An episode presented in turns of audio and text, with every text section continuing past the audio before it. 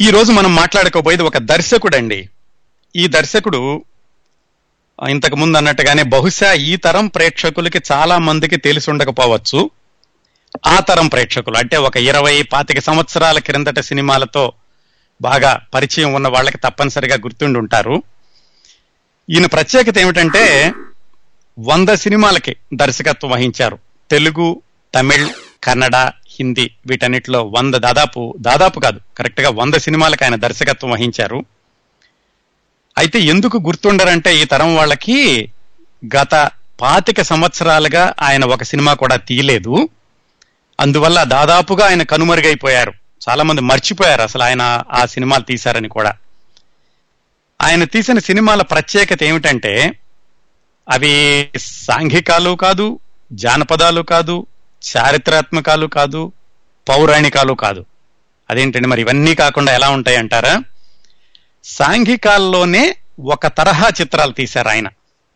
అంటే ఏదో పెద్ద కళాఖండాలు కలకాలం నిలిచిపోయేవి ఇలాంటి మాటలేమి మనం మాట్లాడుకోకుండా కాలక్షేపం సినిమాలుగా చూస్తే ఆయన అలా వంద కాలక్షేపం సినిమాలు తీశారు. వందలోనూ తొంభై శాతం వరకు కూడా అవి యాక్షన్ ఓరియంటెడ్ ఫిలిమ్స్.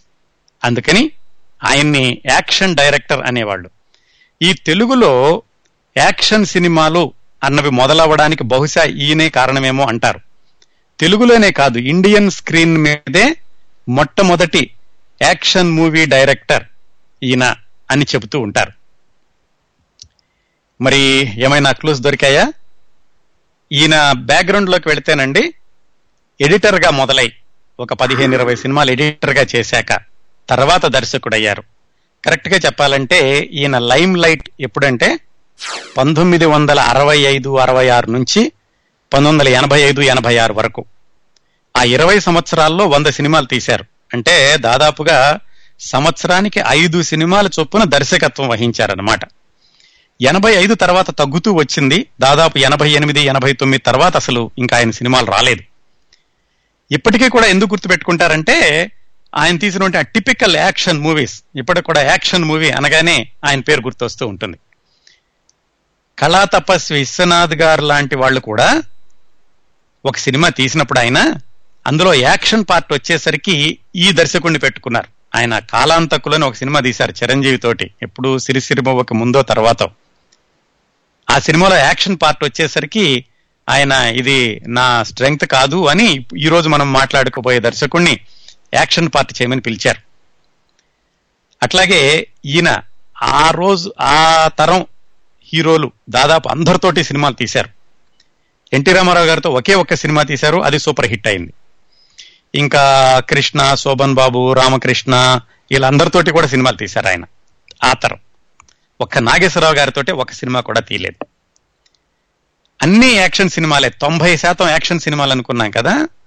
యాక్షన్ సినిమాలే కాకుండా చెదురు మదురుగా ఒక పౌరాణికం తీశారు ఒక జానప కొన్ని జానపదాలు తీశారు అలాగే రెండు మూడు మామూలు కుటుంబ గాథా చిత్రాలు తీశారు. ఇంకా ఈయన ప్రత్యేకత ఏంటంటే తెలుగులో మొట్టమొదటి full length lady oriented movie. అప్పట్లో వ్యాంప్ క్యారెక్టర్స్ పోషించే ఒక డాన్సర్ తోటి పూర్తి స్థాయి పాత్ర ఇస్తూ ఒక సినిమా తీశారు. చాలా క్లూస్ చెప్పాక ఒక కాలర్ దొరికినట్టుందండి. నమస్కారం అండి. టోరీ లైవ్కు స్వాగతం. నమస్కారం అండి. బాలాజీ. బాలాజీ గారు ఎక్కడి నుంచి మాట్లాడుతున్నారు? ఒహాయో నుంచి చెప్పండి సార్ ఏమైనా తెలిసిందా? కేఎస్ఆర్ దాస్. బాగా కనిపెట్టారండి. నేను ఇంక ఎక్కువ తాత్సారం చేయకుండా చెప్తాను. కరెక్ట్గా మనం ఈ రోజు కేఎస్ఆర్ దాస్ గారి గురించి మాట్లాడుకోబోతున్నాం. మీరు ఎలా కనిపెట్టగలిగారు? మీరు చెప్పిన టైం ఫ్రేమ్ అండి మా మా హీరో కృష్ణ గారి సినిమాలు కదా? ఓకే. ఓకే కరెక్ట్ అండి. కేఎస్ఆర్ దాస్ గారు ఆయన నిన్న చనిపోయారు. ఆ సందర్భంలో. ఆయనకి నివాళిగా ఈనాటి కార్యక్రమం. సో మీ హీరో కృష్ణ మీ హీరో కృష్ణ గారితోటి అత్యధిక సినిమాలు తీసిన దర్శకుడు ఈయనే అవును అది ఒక రికార్డు కూడానండి ఒక దర్శకుడు ఒక హీరో కాంబినేషన్లో ముప్పై ఐదు నలభై సినిమాలు రావడం అనేది కృష్ణ కేఎస్ఆర్ గారదాస్ కాంబినేషన్లోనే సంభవించింది అది వింటూ ఉండండి బాలాజీ గారు చాలా విశేషాలు చెప్పుకుందాం అండి ఇది last I think three four weeks three weeks చెప్తున్నాను అసలు మీ సిచ్యువేషన్ కానీ విశ్లేషణ కానీ అది చాలా చాలా ఇంప్రెసివ్గా ఉందంటే నేను మధ్యలో కాల్ చేయడానికి కూడా ఎక్కడ మిస్ అయిపోతాను అన్నట్టుగా మధ్యలో కాల్ చేయడం మానేస్తాను థ్యాంక్ యూ సో మచ్ అండి. చాలా బాగా వివరిస్తున్నారు మీరు. అది ఎందుకంటే ఒక్క పాయింట్ కూడా మిస్ అవ్వకుండా మేము కాన్సన్ట్రేట్లో వెళ్తున్నాం అంటే అది చాలా గొప్పతనం thank you thank you so much thank you so much Balaji గారు. నాకు చిన్నప్పుడు ఐదో తరగతిలో ఆరో తరగతిలో తెలుగు క్లాస్లో తెలుగు టీచర్ చెప్తున్నప్పుడు ఇలాగే వినేవాడు అది అది అది గుర్తొస్తా ఉంటుంది అనమాట అది చెప్తున్నప్పుడు అలా పాఠం చెప్తున్నా. థ్యాంక్స్ అండి. మీ జ్ఞాపకాలను కదిలించగలిగాను. షూర్ తప్పకుండా. వింటూ ఉండండి ఈ రోజు చాలా ఆసక్తికరమైన విశేషాలు ఉన్నాయండి కేసీ కేఎస్ఆర్ దాస్ గారి గురించి చెప్పుకుందాం. థ్యాంక్ యూ బాలాజీ గారు. థ్యాంక్స్ ఫర్ కాలింగ్ శ్రోతలారా ఈ రోజు మనం మాట్లాడుకోబోయే దర్శకుడు కేఎస్ఆర్ దాస్ గారు. ఆ, ఆయన నిన్న చనిపోయారు. ఆ సందర్భంలో ఆయనకి నివాళిగా ఈనాటి కార్యక్రమం. కేఎస్ఆర్ దాస్ గారు స్పెషాలిటీ ఇంతవరకు చెప్పుకున్నాం కదా. ఆయన దాదాపుగా వంద సినిమాలు తీశారు. వంద సినిమాల్లో తొంభై సినిమాలు యాక్షన్ ఓరియంటెడ్ మూవీసే. ఆ తొంభై సినిమాల్లో దాదాపుగా ముప్పై ఐదు నలభై సినిమాలు కేవలం కృష్ణ గారితో తీశారు. అది ఒక రికార్డ్ అండి. ఈయన చాలా రికార్డులు సృష్టించారు కానీ ఈయనకి అవార్డులు ఏమి రాలేదు. అంటే గవర్నమెంట్ అవార్డులు కానీ వేరే వాళ్ళు ఇచ్చినవి కానీ తక్కువ. కాకపోతే ప్రజలు ఇచ్చినటువంటి రివార్డులు మాత్రం చాలా ఉన్నాయి. ఎందుకంటే ఈయన చిత్రాలను విపరీతంగా ఆదర ఆదరించారు. మరీ సంవత్సరం పాటు రెండు వందలు రెండు వందల యాభై రోజులు కాకపోయినా చాలా సినిమాలు సద్దినోత్సవం చేసుకుని అత్యధిక శాతం యాభై రోజులు దాటి ఆడినయి నిర్మాతకి సేఫ్గా బయటకు వచ్చేటటువంటి చిత్రాలు నిర్మించే దర్శకుడు అని పేరు తెచ్చుకున్నారు. తెలుగులో మొట్టమొదటి కౌబాయ్ సినిమా గుర్తుంది కదా? క్రిందటి వారం చెప్పుకున్నాం మనం మోసగాళ్ళకు మోసగాడు అని. ఆ సినిమా దర్శకుడు కేఎస్ఆర్ దాస్ గారే. ఆ విధంగా తెలుగులో కౌబాయ్ చిత్రాలకి ఆద్యుడు కేఎస్ఆర్ దాస్ గారు అనుకోవచ్చు. ఆ మోసగాళ్ళు మోసగాడు రావడానికి ముందు ఆయన విజయలలిత తోటి రౌడీ రాణి అన్న సినిమా తీశారు. అప్పటి వరకు విజయలలిత అంటే ఓన్లీ ఒక వ్యాంప్ క్యారెక్టర్ లేకపోతే ఒక ఐటమ్ డాన్స్ చేసి వెళ్ళిపోయే అమ్మాయి అనుకునేవాళ్ళు. అలాంటిది ఆవిడతోటి ఫుల్ లెంగ్త్ క్యారెక్టర్ వేయించి రౌడీ రాణి సినిమా తీసి హిట్ చేశారు. అంతకు ముందు వరకు ఆ రౌడర్ రాణి ముందు వరకు కూడా హిందీలో నాడి అని ఒక ఆవిడ ఉండేది. ఆవిడ అక్కడక్కడ కొంచెం లేడీ క్యారెక్టర్ తోటి కాస్త సాహసాలు చేస్తూ ఉండేవాళ్ళు కానీ పూర్తి స్థాయి లేడీ ఓరియంటెడ్ యాక్షన్ ఫిలిం తీసింది కూడా కేఎస్ఆర్ దాస్ గారే. కేఎస్ఆర్ దాస్ గారి పూర్తి పేరు కొండా సుబ్బరామదాస్ ఆయన నిన్న పరమపదించారు. ఆ సందర్భంలో ఆయన గుర్తు చేసుకుంటూ ఆయనకి నివాళిగా ఆయన జీవిత విశేషాలతో కూర్చున్న కార్యక్రమం. ఈనాటి విశేషాలన్నీ ఆయన నాలుగైదు సంవత్సరాల క్రిందట ఒక పత్రికకి ఇచ్చిన క్యాండిడ్ ఇంటర్వ్యూలో ఆయనంతటా ఆయన స్వయంగా చెప్పినటువంటి జీవిత విశేషాలు ఆయన సినిమాల్లో ఎలా పైకొచ్చారు చిట్ట చివరిలో ఆయన ఎలాగా సినిమా రంగం నుంచి వెళ్ళిపోవాల్సిన పరిస్థితులు సంభవించిన ఇవన్నీ కూడా ఆయనంతటా ఆయనగా చెప్పుకున్నారు. చాలా ఆసక్తికరమైన విశేషాలు. వాళ్ళ సొంతూరు నెల్లూరు దగ్గర వెంకటగిరి అని ఆ ఊరండి. అక్కడ పుట్టారు ఆయన. పంతొమ్మిది వందల ముప్పై ఆరు జనవరి ఐదో తారీఖున పుట్టారు.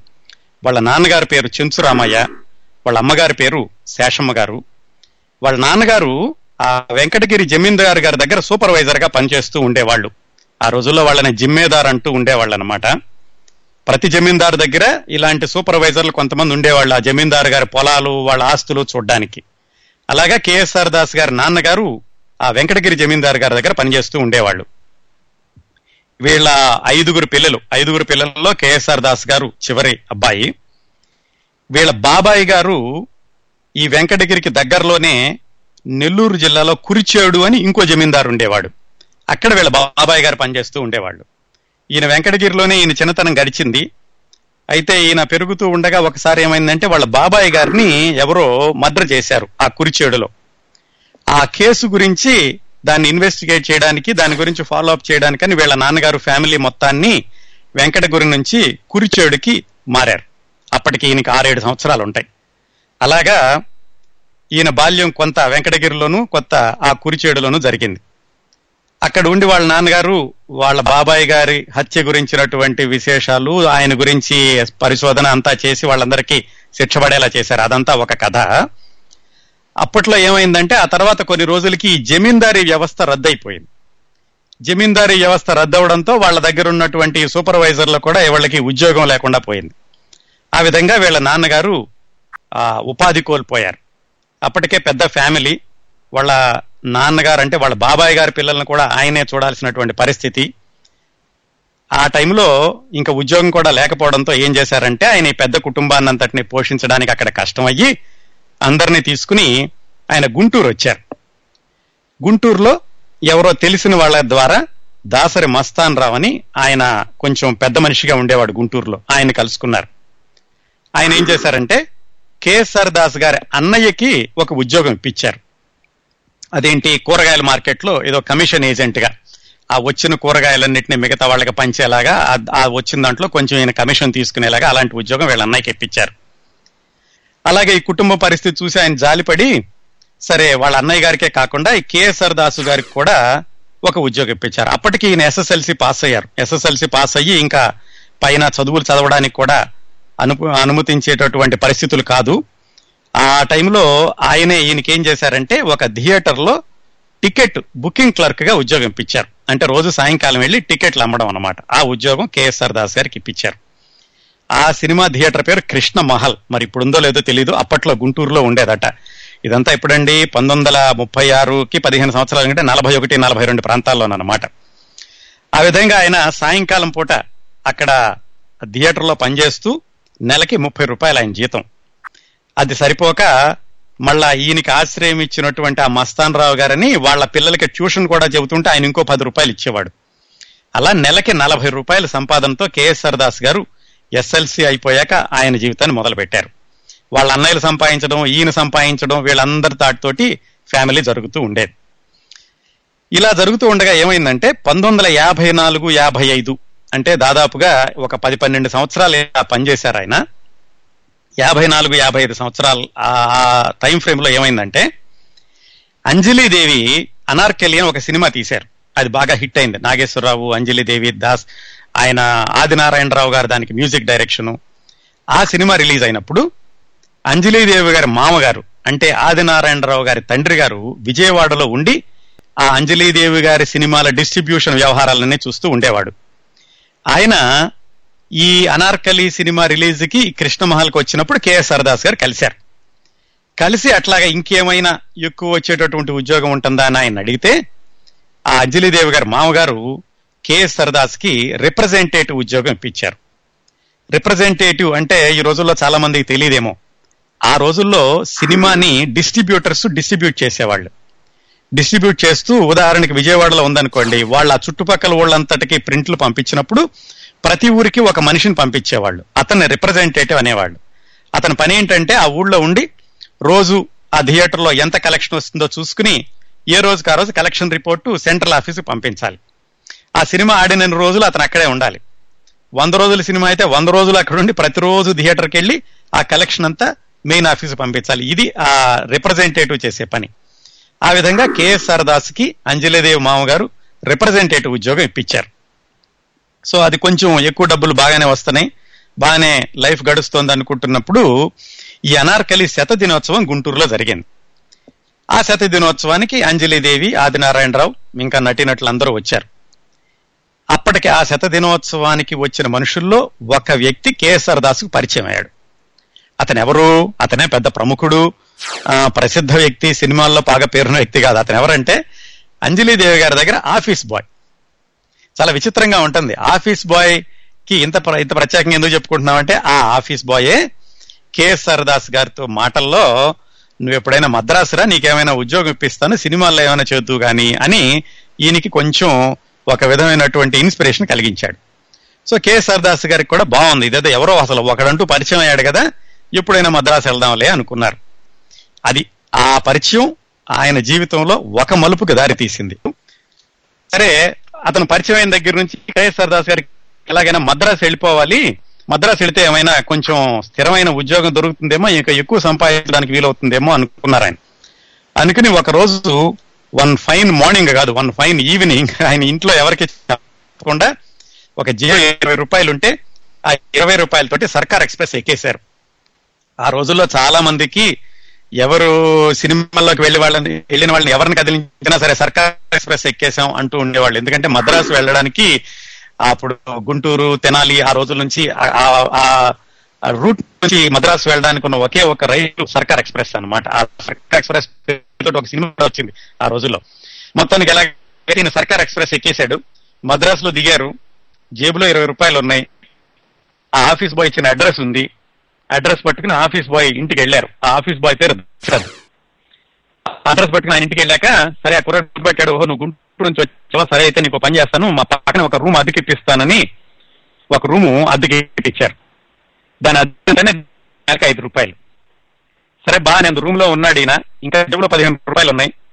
రోజు తింటున్నారు రూమ్లో ఉంటున్నారు. ఆ దశరథకి తెలియదు ఇతనికి ఏం జాబ్ ఇప్పించాలో. ఇతనికి తెలియదు సినిమాలో ఏం జాబ్ ఉంటుంది అసలు ఏం చేయాలి ఏమిటి అనేది కేఎస్ఆర్ దాస్కి తెలీదు అతనికి తెలియదు ఈ రోజు రోజులు గడుస్తున్నాయి. తెచ్చుకుని పదిహేను రూపాయలు అయిపోయినాయి తినడానికి. ఉండడానికి మాత్రం నెలకి ఐదు రూపాయలు రెంట్ కాబట్టి రూమ్ మాత్రం ఉంది. ఇక చేతికి ఒక ఉంగరం ఉంటే అది కూడా అమ్మేశాడు ఈ కేఎస్ఆర్ దాస్. ఆ ఉంగరం కూడా అమ్మేశాక ఆ డబ్బులు కూడా అయిపో వచ్చే రోజుకి భయం పట్టుకుంది. ఎలా ఉండాలి ఏం చేయాలి అనుకుని ఎంతవరకు ఇంట్లో చెప్పలేదు. ఇంటికి ఒక ఉత్తరం రాశాడు. ఎందుకంటే టెలిఫోన్లు ఏమి లేవు కదా ఆ రోజుల్లో. ఉత్తరం రాసి నేను ఇలా మద్రాసులో ఉన్నాను సినిమాల్లో చేరదామని వచ్చాను నా దగ్గర డబ్బులు అయిపోయినాయి అని రాస్తే వాళ్ళ ఇంట్లో వాళ్ళు సర్లే ఎక్కడో తోట క్షేమంగా ఉన్నాడు గుంటూరులో కూడా పెద్ద బ్రహ్మాండమైన ఉద్యోగం ఏం కాదు కదా సరే అక్కడే ఉన్నాయిలే ఉన్నాయిలే అనుకుని వాళ్ళ అన్నయ్యలు నలుగురు అన్నయ్యలు. వారానికి ఒక్కొక్కళ్ళు ఒక పది రూపాయలు. ఒక అన్నయ్య ఒక వారం పది రూపాయలు పంపిస్తే రెండో వారం ఇంకో అన్నయ్య పది రూపాయలు. అలా నెలకి నలభై రూపాయలు చొప్పున ఈయనకి మనీ ఆర్డర్ వస్తూ ఉండేది. ఉండడానికి రూమ్ ఉంది బాగానే గడుస్తుంది. అందుకని పెద్ద ఇబ్బంది ఏమి పడకుండా విపరీతంగా హైరాణ పడకుండా సినిమాల్లో ఏం చేద్దామా అని ఆలోచించడం మొదలు పెట్టారు ఆ సినిమాల్లో ఛాన్స్ ఇప్పిస్తానన్న అతను అతను ఏమీ చేయలేకపోయాడు. సరే ఇంటి దగ్గర నుంచి డబ్బులు వస్తుంటే రోజు భోంచేయడం పొద్దున్నే పది గంటలు అవగానే పాండీ బజార్కి వెళ్ళడం. పాండీ బజార్ అంటే ఇప్పట్లో వాళ్ళకి చాలా మందికి తెలియదేమో. ఇప్పట్లో హైదరాబాద్ కృష్ణానగర్ అంటారు చూడండి సినిమాల్లోకి వెళ్ళే ఎక్స్ట్రా వాళ్ళందరూ చేరతారని. అట్లా అప్పట్లో మద్రాసులో పాండీ బజార్ ఉండేది టీ నగర్లో ఆ పాండీ బజార్ దగ్గర చేరే వాళ్ళు అందరూ. ఎవరు సినిమాల్లో షూటింగ్ లేని వాళ్ళు సినిమాల్లో ప్రయత్నాలు చేసేవాళ్ళు ఇలాంటి వాళ్ళందరూ. సో మనవాడు కూడా రోజు పొద్దున్నే టిఫిన్ చేయడం పది గంటలకు పాండీ బజార్కి వెళ్ళడం ఆ చెట్ల కింద అప్పట్లో ఈ సిహెచ్ నారాయణరావు ఇంకా సిఎస్ఆర్ సూరిబాబు ఏలపాటి రాఘరామయ్య రేలంగి రమణారెడ్డి ఇలాంటి వాళ్ళందరూ ఆ చెట్ల దగ్గర చేరుతూ ఉండేవాళ్ళు. అలాగే షూటింగ్ లేని వాళ్ళు కూడా అక్కడికి వచ్చేవాళ్ళు. వాళ్ళందరూ ఆ చెట్ల దగ్గర కబుర్లు చెప్పుకుంటూ ఉండేవాళ్ళు. సినిమాల్లో చేరదామని వచ్చిన వాళ్ళు కూడా వీళ్ళంక చాలా ఆరాధనగా చూస్తూ ఉండేవాళ్ళు. ఆహా వీళ్ళందరూ సినిమాల్లో స్టార్స్ కదా అనుకుంటుండేవాళ్ళు అలా ఒక విధమైనటువంటి వాతావరణం ఉంటూ ఉండేది అక్కడ ఆ పాండి బజార్లో కేఎస్ఆర్ దాస్ కూడా రోజు అక్కడికి వెళ్ళడం వాళ్ళ వాళ్ళ మొహాలు ఇంకా చూడడం చాలా ఆశ్చర్యపడడం. నాకు కూడా ఎప్పటికైనా సినిమాల్లో అవకాశం దొరుకుతుందా అనుకుంటూ ఉండడం. ఇలా నడుస్తున్న రోజుల్లో ఆ పాండీ బజార్ పక్కనే ఒక సందులో ఒక టైలర్ షాపు దగ్గరికి వెళ్ళాడు ఈయన ఎందుకో అలా వెళ్తుంటే. ఎట్లాగో మొత్తానికి ఆ టైలర్ షాప్ ఓనర్ పరిచయం అయ్యాడు కేఎస్ఆర్ దాస్కి ఆ ఓనర్ పేరు కృష్ణ. మాటల్లో ఆయన చెప్పాడు మాది కూడా వెంకటగిరే అన్నాడు. సో ఈయన పుట్టి పెరిగింది కూడా వెంకటగిరే కదా ఓహో ఇద్దరిదే ఒక ఊరేనా అనుకున్నారు ఇద్దరికి కబుర్లు కలిసినాయి. మాటల మధ్యలో ఆ టైలర్ షాప్ ఓనర్ కేఎస్ఆర్ దాస్కి చెప్పాడు. ఏమని? మా అన్నయ్య విజయ ప్రొడక్షన్స్లో ప్రొడక్షన్ మేనేజర్గా పనిచేస్తున్నాడు. నువ్వేదో సినిమాల్లో చేరతానంటున్నావు కదా? సరే అయితే మా అన్నయ్యకి పరిచయం చేస్తా సరే ఆయనది కూడా వెంకటగిరి కాబట్టి కేఎస్ఆర్ దాస్ వాళ్ళ ఇంటికి ఓ లెటర్ రాశాడు వాళ్ళ నాన్నగారికి. నాన్న ఇలా వెంకటగిరి అతనట జగన్నాథం అతను ఉన్నాడు ఇక్కడ. అతని సినిమాల్లో ప్రొడక్షన్ మేనేజర్గా చేస్తున్నాడు. నువ్వు ఒక లెటర్ రాయి అతనికి. రాస్తే రికమెండేషన్ చేసినట్టు ఉంటుంది నాకేమైనా సినిమాల్లో అవకాశం ఇస్తాడు అని వాళ్ళ నాన్నకి ఉత్తరం రాశాడు. కేఎస్ఆర్ దాస్ గారి నాన్న ఆ ఉత్తరం చూసి సమాధానం రాయడం కాకుండా ఆయనే సరాసరి మద్రాసు వెళ్ళిపోయారు. మద్రాసు వెళ్ళిపోయి కొడుకుని చూశారు ఏం చేస్తున్నాడు ఏమిటని ఒక రూమ్లో ఉంటున్నాడు తింటున్నాడు రోజు పండి బజార్కి వస్తున్నాడు. సరే ఆయనే వెంట పెట్టుకుని ఆ జగన్నాథం అన్న ఆయన దగ్గరికి తీసుకెళ్ళారు. తీసుకెళ్ళి తీరా పరిచయాలు తిరగేసుకుంటే ఆ జగన్నాథం అన్నతను చాలా రోజుల క్రితం కేఎస్ఆర్ దాసు గారి నాన్నగారి దగ్గర గుమస్తాగా చేసేవాడు. అది గుర్తుపెట్టుకుని ఓహో మీరా సార్ మీ దగ్గర నేను గుమస్తాగా చేశానని ఆ కృతజ్ఞతా భావంతో ఏం పర్వాలేదు మీ అబ్బాయిని నేను చూసుకుంటాను నా దగ్గర వదిలేసి వెళ్ళండి అని చెప్పాడు. అలా వాళ్ళ నాన్నగారు కేఎస్ఆర్ దాసుని ఆ జగన్నాథం అన్న ఆయనకి అప్పచెప్పేసి ఆయన వెనక్కి వెళ్ళిపోయారు. ఆ జగన్నాథం అన్న ఆయన కేఎస్ఆర్ దాసుని సరే నువ్వు ఆ రూమ్లో ఉండడం ఎందుకు? మా ఇంటికి వచ్చేసాయని వాళ్ళ ఇంటికి తీసుకెళ్ళారు. వాళ్ళ ఇంటికి తీసుకెళ్ళాక ఇప్పుడు విషయం ఏమిటి? ఈయనకి ఎక్కడైనా సినిమాల్లో ఏదో పని ఇప్పించాలి. ఏ పని ఇప్పించాలి? ఇంకా ఇద్దరికి తెలియదు సరే నువ్వు ఇంట్లో ఖాళీగా ఉండడం ఎందుకు? మా పిల్లలు ఉన్నారు నువ్వు గుంటూరులో నీకు ట్యూషన్ చెప్పిన అనుభవం ఉంది కదా? మా పిల్లలకి ట్యూషన్ చెప్పు అన్నారు. అలాగా వాళ్ళ ఇంట్లో ఉంటూ వాళ్ళ పిల్లలకి ట్యూషన్ చెప్పడం మొదలు పెట్టారు కేఎస్ఆర్ దాస్. అలా రెండు మూడు నెలలు గడిచింది. రెండు మూడు నెలలు గడిచాక ఒక రోజు ఆ జగన్నాథం అన్న ఆయన వచ్చి సరే దాసు నువ్వు సినిమాల్లో అంటున్నావు కదా నాకు ఫ్రెండ్ ఉన్నాడు. తీసుకెళ్తాను రా ఆయన దగ్గరికి అని తీసుకెళ్ళారు. ఆ ఫ్రెండ్ పేరు ఎస్ భవనారాయణ ఆ రోజుల్లో గౌరీ ప్రొడక్షన్స్ అని ఒక సినీ నిర్మాణ సంస్థ ఉండేది. వాళ్ళు ఎక్కువగా జానపద చిత్రాలు ఒకటి రెండు పౌరాణికాలు కూడా తీశారు. కాకపోతే రెగ్యులర్గా తీస్తూ ఉండేవాళ్ళు. సంవత్సరానికి మూడు నాలుగు సినిమాలు తీస్తూ ఉండేవాళ్ళు చిన్న బడ్జెట్లో ఆయన దగ్గరికి తీసుకెళ్ళాడు ఈ జగన్నాథం అన్న ఆయన వెళ్ళి ఇలా మా ఊరతనం చెప్పకుండా నాకు తమ్ముడు వరుస అవుతాడు ఈ కేఎస్ఆర్ దాసు ఈయనకి ఏదో ఒక ఉద్యోగం ఇప్పించండి. మీ మీ మీ ప్రొడక్షన్ హౌస్లో ఎడిటింగ్ లోనో డైరెక్షన్ లోనో కనీసం అప్రెంటిస్గా జాయిన్ చేసుకోండి అని చెప్పారు. అక్కడ కేఎస్ఆర్ దాస్ గారికి ఇంకొక మలుపు ఇంకొక ప్రస్థానం మొదలైంది సినీ జీవితంలో. ఎస్ భవన్ నారాయణ ఏం చేశారంటే కేఎస్ఆర్ దాస్ని ఒక రోజు రమ్మన్నారు. తీసుకెళ్ళారు. వాహిని స్టూడియోలో బండరాముడు అనే షూటింగ్ జరుగుతోంది ఎన్టీ రామారావు గారి అక్కడికి తీసుకెళ్ళి నువ్వు ఈ సినిమాకి ఎడిటింగ్ నేర్చుకుందువు కానీ ఎడిటర్ దగ్గర అసిస్టెంట్గా చేరుదు చేరుదువు అయితే నువ్వు ఒక పని చేయి. రోజు పొద్దున్నే వచ్చి ఈ షూటింగ్ ఫ్లోర్ మొత్తం తుడిచి ఎడిటింగ్ రూమ్కి వెళ్ళి ఎడిటింగ్ రూమ్ అంతా శుభ్రం చేసి అప్పుడు నువ్వు ఎడిటర్ దగ్గర ఎడిటింగ్ అంటే నేర్చుకోవాలి ఏంటో నేర్చుకోవాలి అని చెప్పారు. సరే అసలు మొదట అవకాశం కదా కాదంటే ఎలా ఉంటుందోనని చెప్పి మొత్తానికి ఆయన ఒప్పుకున్నారు. రోజు పొద్దున్నే వెళ్ళడం షూటింగ్ ఫ్లోర్ అంతా తడిగుడ్డ పెట్టి తుడవడం ఎడిటింగ్ రూమ్కి వెళ్ళడం ఎడిటింగ్ రూమ్ అంతా శుభ్రం చేయడం. అప్పుడు ఎడిటర్ వచ్చేవాడు ఎన్ ప్రకాష్ అని. ఆయన దగ్గర అప్రెంటిస్గా మొదలుపెట్టాడు. మొట్టమొదటి సినిమా కాబట్టి ఆయనకేమి రెమ్యూనరేషన్ ఏమీ లేదు. ఎడిటింగ్ నేర్చుకుంటున్నాడు. ఎడిటింగ్ నేర్చుకుంటూ ఉండగా ఈ కేఎస్ఆర్ దాస్కి అనిపించింది ఒక రోజు. సరే నేను ఎడిటింగ్ కదా నేర్చుకునేది. మరి రోజు పొద్దున్నే వెళ్ళి ఆ షూటింగ్ ఫ్లోర్ అంతా శుభ్రం చేయడం ఎడిటింగ్ రూమ్ అంతా క్లీన్ చేయడం ఇవంతా నాకెందుకు అనుకుని సర్లే ఏదో ఒకటి అసలు అవకాశం అంటూ దొరికింది కదా. ఇక నేర్చుకోవడానికి అవకాశం వచ్చింది కాబట్టి ఎన్నైనా భరించాలి అనుకుని రోజు ఆయన ఫ్లోర్ బాయ్ గాను పనిచేసేవాడు ఇక్కడికి వచ్చి ఎడిటింగ్ నేర్చుకుంటూ ఉండేవాడు. మొదటి సినిమా అయిపోయింది. రెండో సినిమా రమా సుందరి అని వీళ్ళదే గౌరీ ప్రొడక్షన్ వాళ్ళదే. ఆ సినిమాలో కాంతారావు రామకృష్ణ వీళ్ళందరూ ఉన్నారు. దానికి అప్రెంటిస్ నుంచి అసిస్టెంట్గా చేసి ఏదో కొంత నామినల్గా కొంత డబ్బులు కూడా మొదలు పెట్టారు కనీసం ఈయనకి తినడానికి ఉండడానికి సరిపోయేవి. ఈ రెండో సినిమాల సినిమాకి ఈయన అసిస్టెంట్ ఎడిటర్ అయినప్పుడే కేఎస్ఆర్ దాస్ నాన్నగారు గుంటూరు నుంచి వచ్చారు అసలు. కుర్రాడు ఎలా ఉన్నాడో ఏంటో చూద్దామని. వచ్చినప్పుడు వాళ్ళ నాన్నగారు వెనకాల పడి మొత్తానికి ఎలాగైతే ఒక కత్తెర ఒక సిమెంట్ బాటిల్ సిమెంట్ అంటే మామూలు సిమెంట్ కాదండి. కత్తెర ఎందుకంటే అప్పట్లో ఎడిటింగ్ అంటే ఫిజికల్గా ఫిలిం ని కత్తిరితో కట్ చేసి ఒక రకమైన గమ్ ఉండేదన్నమాట గ్లూ దాంతో అతికిస్తూ ఉండేవాళ్ళు దాన్ని సిమెంట్ అంటూ ఉండేవాళ్ళు. ఆయన కత్తెర సిమెంట్ వాళ్ళ నాన్నగారితో కొనిపించుకుని ఇంటి దగ్గర ప్రాక్టీస్ చేస్తూ ఉండేవాడు తొందరగా ఎలాగ అతికించాలి ఫిలిము అని. అదే కదా ఎడిటింగ్లో కావాల్సింది. కొంత క్రియేటివిటీ మిగతాది మాన్యువల్గా ఈ పని చేయాలి. అసలు రెండో సినిమాకే బాగా ఆయన అనుభవం వచ్చింది ఎడిటింగ్ అంటేను.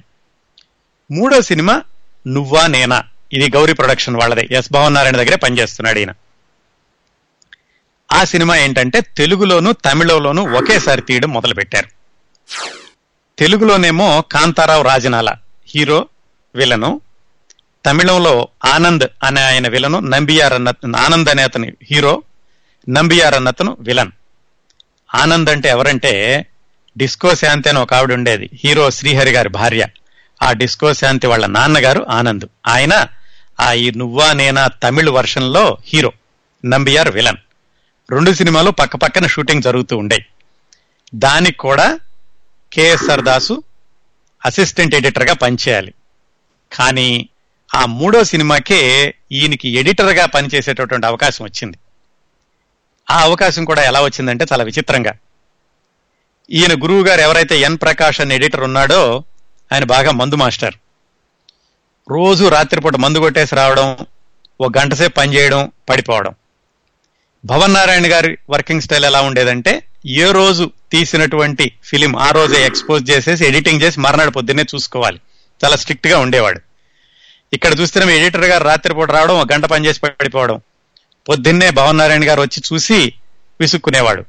సరే ఆయన దులిపేసుకుంటూ వెళ్ళిపోయి ఉండేవాడు. ఆ తిట్లన్నీనేమో కేఎస్ఆర్ దాసు పడుతూ ఉండే సో ఆయన ఇదేంట్రా బాబు? నా తప్పు లేదు.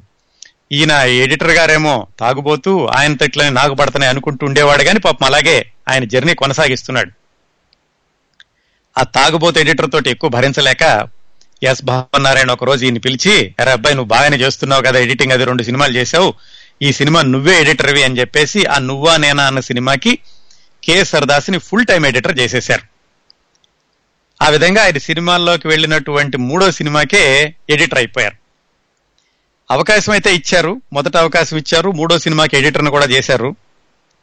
కాకపోతే ఆ ఎస్ భవన్ నారాయణ ట్రీట్ చేసే విధానం చాలా దారుణంగా ఉండేది అని కేఎస్ఆర్ దాసు తన ఇంటర్వ్యూలో చెప్పుకున్నారు. ఆయన స్ట్రిక్ట్గా అయితే ఉండేవాడు కానీ ఒక్కొక్కసారి కొంచెం సాడిస్టిక్గా కూడా బిహేవ్ చేసేవాడు అన్ని భరిస్తూ ఉండేవాడిని అని చెప్పుకున్నారు ఆయన. ఎలాగంటే నెలకి రెండు వందల యాభై రూపాయలు జీతం ఇచ్చేవాడట.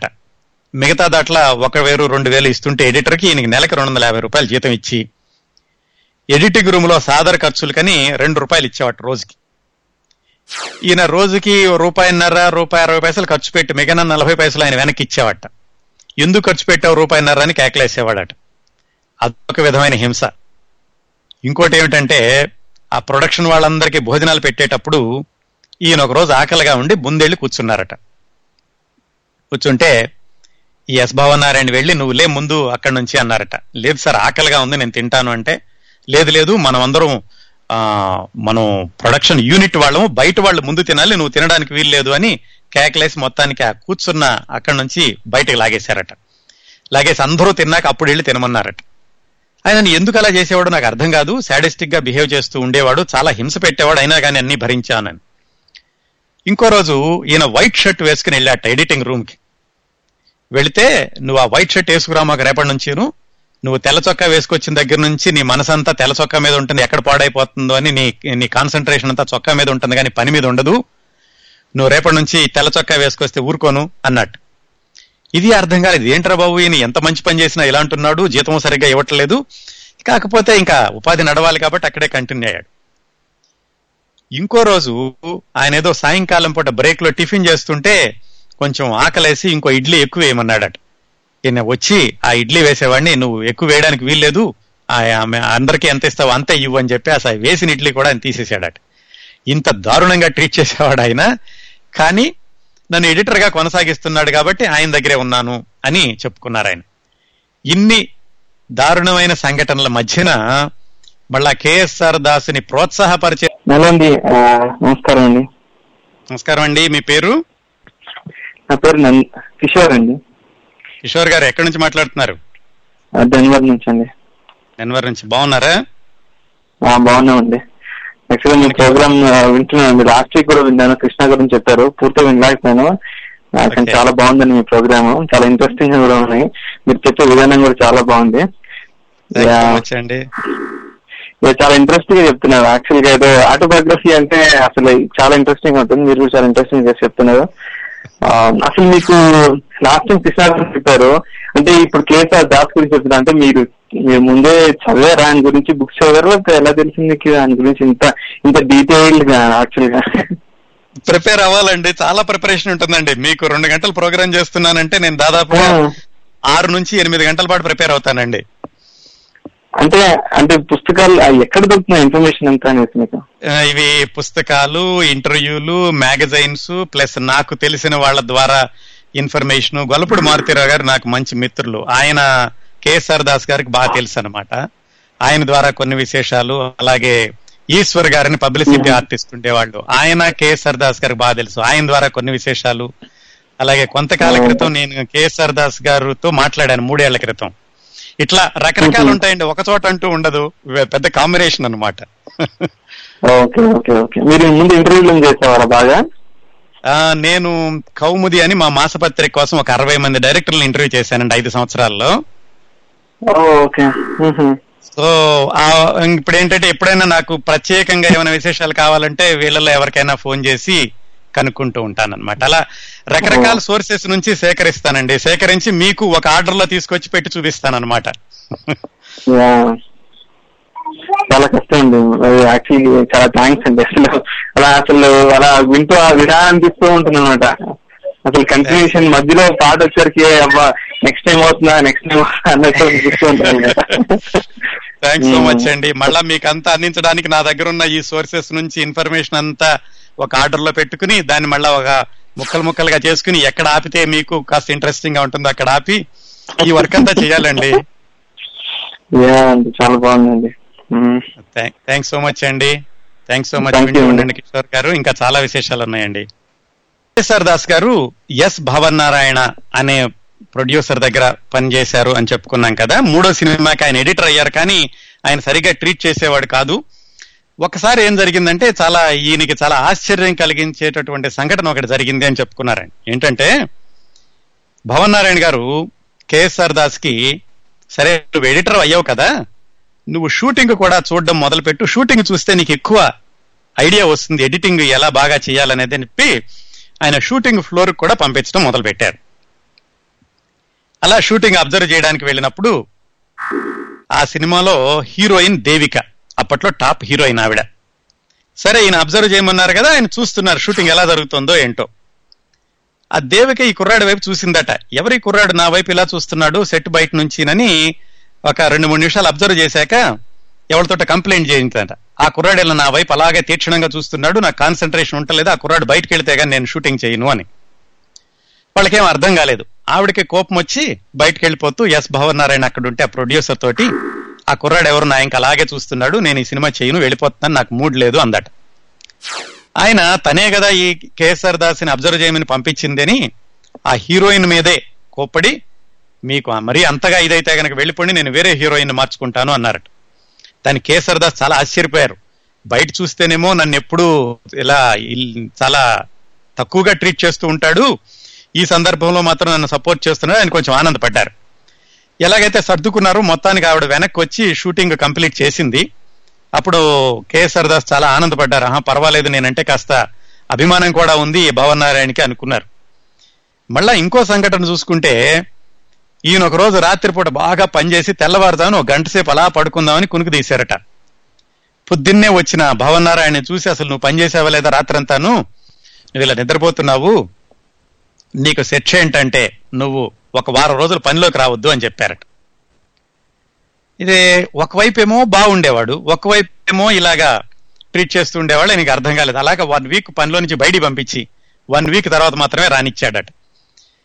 డిసిప్లిన్డ్గా ఉండేవాడు కానీ ఎందుకు ఇలా చేస్తున్నాడు అనుకునేవాడు ఈయన కేఎస్ సరదాసు కాకపోతే ఆయనకి ఉపాధి నడవాలి కాబట్టి అలా కంటిన్యూ చేస్తున్నారు కెరీర్లో కూడా ముందుకెళ్ళాలి కాబట్టి. అట్లా జరుగుతున్న రోజుల్లో ఎస్ భవన్ నారాయణ గౌరీ ప్రొడక్షన్స్ పేరు మీద చెప్పుకున్నాం కదా సంవత్సరానికి మూడు నాలుగు సినిమాలు తీస్తూ ఉండేవాడు ఆయన. ఒక తమిళ సినిమా ఒక మలయాళం సినిమా రీమేక్ చేద్దాం అనుకున్నారు. కరత్ కై అని ఆ మలయాళం సినిమా పేరు. సరే దాన్ని తెలుగులో తీద్దాం అనుకున్నప్పుడు డైరెక్టర్గా ఎవరిని పెడదామని చాలా రోజులు ఆలోచించి ఒకరోజు కేఎస్ఆర్ దాస్ని పిలిచి నువ్వు ఐదారేళ్ళ నుంచి నా దగ్గర చేస్తున్నావు ఎడిటింగ్ బాగానే నేర్చుకున్నావు కదా ఈ సినిమాకి నువ్వు డైరెక్ట్ చెయ్యి అని అడిగాడు. ఈయన ఆశ్చర్యపోయాట. అదేంటి సార్ నేను ఏదో ఎడిటింగ్ చేసుకుంటున్నాను. నన్ను డైరెక్టర్ ఎందుకు? నాకు డైరెక్షన్ అంటే ఏం తెలియదు కదా అంటే ఏం పర్వాలేదు. నీతో ఎలా చేయించుకోవాలో నాకు తెలుసు అని చెప్పి ఈయన్ని డైరెక్టర్ పోస్ట్లోకి బలవంతంగా తోశారు. ఆ విధంగా కేఎస్ఆర్ దాసు డైరెక్టర్ అయ్యారు పంతొమ్మిది వందల అరవై ఆరులో. అంటే ఈయన మద్రాసు వచ్చినటువంటి ఎనిమిది తొమ్మిది సంవత్సరాలకి బలవంతంగా ఆ దర్శకత్వపు పని ఒప్పుకోవాల్సి వచ్చింది. ఆయన ఎంత చేసినా ఆయన ఎందుకు భరించేవాడంటే అప్పటికే పెళ్ళయింది. ఫ్యామిలీ ఉన్నారు వాళ్ళందరినీ పోషించాలి మళ్ళా బయటికి వెళ్ళిపోతే ఉపాధి దొరుకుతుందో లేదోనని ఆయన ఇన్నన్నా గాని భరించి ఆ భవనారాయణ దగ్గరే ఉంటూ ఉండేవాడు ఈయన. బలవంతంగా ఆయన దర్శకత్వం చెయ్యాల్సి వచ్చినటువంటి సినిమా పేరు ఆ సినిమా పేరు లోగుట్టు పెరుమాళ్ళు కెరుక ఒక డిటెక్టివ్ సినిమా లాంటిదన్నమాట. ఆ సినిమాలో శోభన్ బాబు రాజశ్రీ గీతాంజలి వీళ్ళందరూ ఉన్నారు. శోభన్ బాబు అప్పటి వరకు చిన్న చిన్న వేషాలు వేస్తూ ఉండేవాడు. ఆయనకి హీరోగా కూడా బహుశా ఇదే మొదటి సినిమా లో బడ్జెట్ మూవీ అయినా కానీ. వెనకాల నుంచి భవన్ నారాయణ అన్నవాడు అన్ని చెప్తూ ఉండేవాడు. ఏం చేయాలో ఏంటో. ఈయన కేఎస్ఆర్ దాస్ మాత్రం ఉలికే స్టార్ట్ కట్ చేయడం కెమెరాకి తర్వాత ఎడిటింగ్ చేసుకోవడం. అక్కడక్కడ దర్శకుడు అన్నటువంటి పేరు ఇచ్చాడు కాబట్టి అక్కడక్కడ ఆయన కూడా కొంచెం సొంతంగా చేస్తూ ఉండేవాడు. సినిమా మొత్తానికి సక్సెస్ఫుల్గా పూర్తయింది. ఆయనే ఎడిటింగ్ చేసుకున్నారు. రిలీజ్ అయింది. నైన్టీన్ సిక్స్టీ ఫైవ్లో మొదలు పెడితే సిక్స్టీ సిక్స్త్కి పూర్తయ్యి రిలీజ్ అయింది. బాగా ఆడుతుంది అనుకున్నారు బాగా ఆడుతుందని సినిమా సినిమా మొత్తానికి అది అటర్ ఫెయిల్యూర్ అయింది. సక్సెస్ కాలేదు. మొట్టమొదటిసారిగా ఆ విధంగా ఆయన దర్శకుడు ఎడిటర్ దగ్గర నుంచి దర్శకుడై కేఎస్ఆర్ దాసు తీసిన మొట్టమొదటి సినిమా లోగుట్టు పెరుమాళ్ళు కెరుక శోభన్ బాబు మొదటి హీరోగా ఫెయిల్ అయింది. ఫెయిల్ అయ్యేసరికి భావనారాయణ గారు అసలే ఈయనంటే మండిపడుతూ ఉండేవాడు కదా. ఒకరోజు పిలిచి అబ్బాయి సినిమా ఫెయిల్ అయింది. ఇక నువ్వు నా దగ్గర పని చేయాల్సిన అవసరం లేదు. నీకు రెక్కలు వచ్చినాయి నువ్వు బయటకు వెళ్ళిపోయి ఇష్టం వచ్చిన పని చేసుకో అన్నాడు. ఈయన కంగారు పడ్డారు. ఇదేంట్రా బాబు నేను అసలు అడగలేదు డైరెక్టర్గా ఇవ్వమని. ఆయన బలవంతంగా నన్ను డైరెక్షన్ చేయమన్నారు. ఆ సినిమా ఫెయిల్ అయింది. దానికి నాకు శిక్ష వేస్తున్నారు అనుకుని ఆయన చాలా కంగారు పడ్డారు. ఎందుకంటే అప్పటికి వాళ్ళ అమ్మా నాన్న కూడా ఆయన దగ్గరికి వచ్చారు. వాళ్ళ అక్కయ్య గారు కూడా వచ్చారట. వాళ్ళ అక్కయ్య గారు వాళ్ళ బావగారు పోవడంతో వాళ్ళ అక్కయ్య గారు వాళ్ళ అక్కయ్య గారు అమ్మాయిని తీసుకుని వచ్చారట. పెద్ద ఫ్యామిలీ. అప్పటికి ఇద్దరు పిల్లలు. ఈయనేమో సడన్గా ఉన్నట్టుండి బయటకు వెళ్ళిపో అన్నాడు. ఆ పరిస్థితుల్లో ఆయన సినీ జీవితం ఇంకొక టర్న్ తీసుకుంది. చాలా భయపడ్డారు.